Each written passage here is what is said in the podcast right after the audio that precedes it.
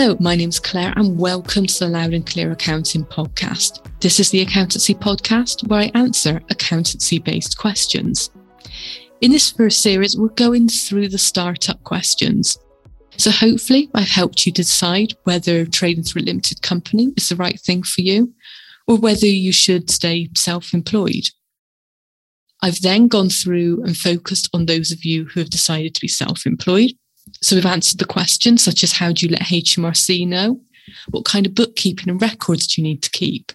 And what is your tax liability likely to be?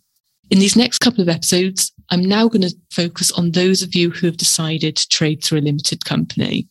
And so in today's episode, I'm going to answer the question of what things do you need to know before you incorporate your company?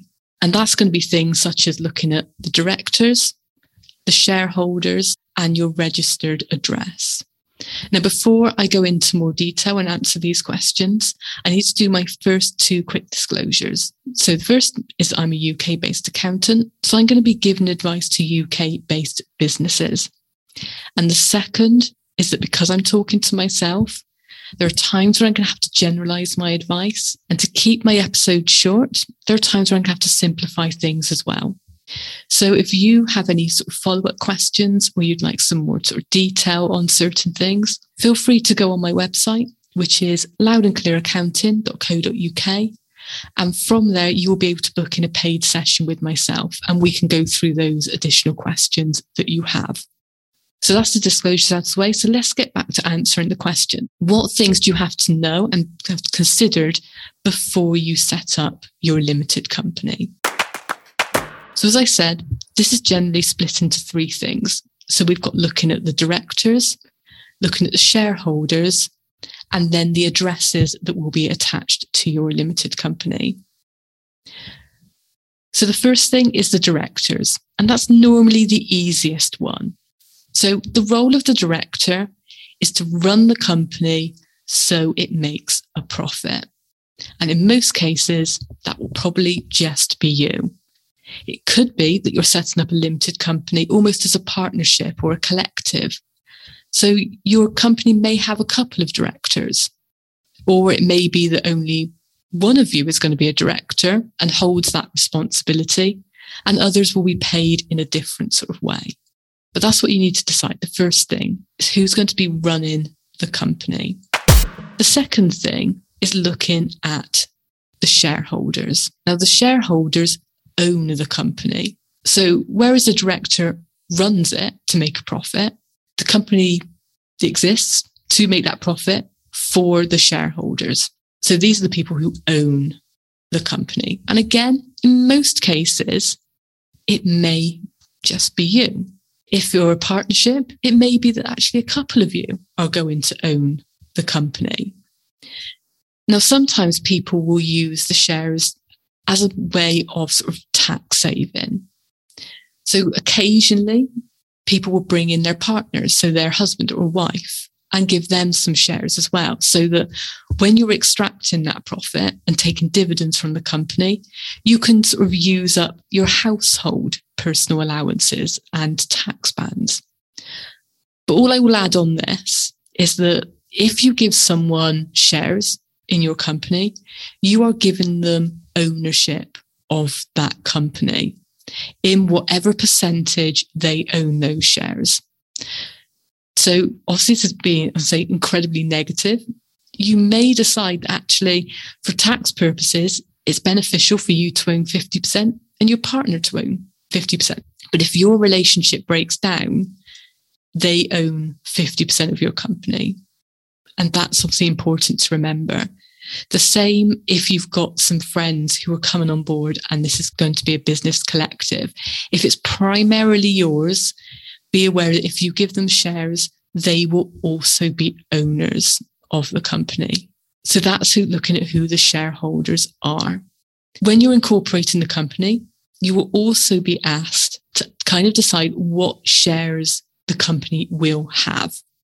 And you'll notice on sort of drop down menus, you'll have a choice of ordinary, ordinary A, ordinary B, ordinary C, that kind of thing. And you'll also be asked to choose the value of those shares. So it could be nice and easy. You know, you are the director, you are the shareholder, and you want to give yourself one share valued at one pound. Some people like 100 shares valued at a pound each. So 100 pounds worth of shares. But you can create the shares at whatever value you want. It could be that you want your shares to be valued at 50 pounds each, 500 pounds each. You could have one share. You could have a million shares. You can do whatever you want with it. But all I will add is if you're choosing shares at a high value, so say you have share capital and it comes in at sort of £10,000, you will need to buy those shares for that £10,000. That is your initial investment as a shareholder. So I've seen people get caught out on this where they create a company with a high level of share capital, but never buy that share capital. You need to be able to do it. So you can change this at a later date. So if you're unsure, I would start at one share at one pound or, you know, a hundred shares at one pound each, just so you're not caught out with that higher sort of share liability. And then the sort of final thing is looking at the registered address of your company. Now that could be your home address. It could be that you're going to be renting an office. So you want that office to have, you know, for that to be the registered um, address of your company. And either of those are absolutely fine. But just kind of be aware that when you set up your company, anyone will be able to go on Companies House and see who the directors are. They'll be able to see who the shareholders are and what the share value is. And they will also be able to see the address. And there are quite a few companies who kind of lift that data off of Companies House and move it to other websites. So if you have your home address as your registered office, you may find that your home address suddenly spreads across Google. Now, for some people, that's absolutely fine. You know, it's linked to the company. It's quite clear what it is.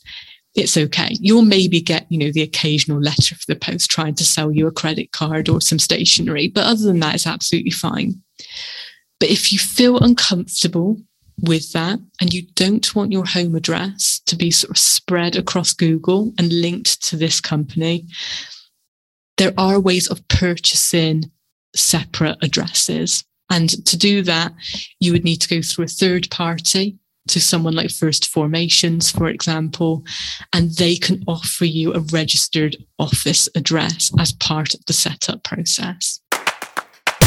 So those are sort of the three, which I suppose is technically four if we split the shares down into two, things that you need to consider. So before you even set up the company, think to yourself, who's going to be the director of the company? Who's going to be running it? Who are the shareholders going to be? So who are going to own the company? How much will you value the shares that the shareholders will need to buy in order to become those shareholders? And what address do you want associated with the company. All of these things can be changed at a later date. So don't worry if you're unsure of anything, but those are the things that you will be asked when you incorporate your company. So in next week's episode, I'm going to be running through how you actually incorporate the company and what will happen next. So I hope that all makes sense and I will see you next week.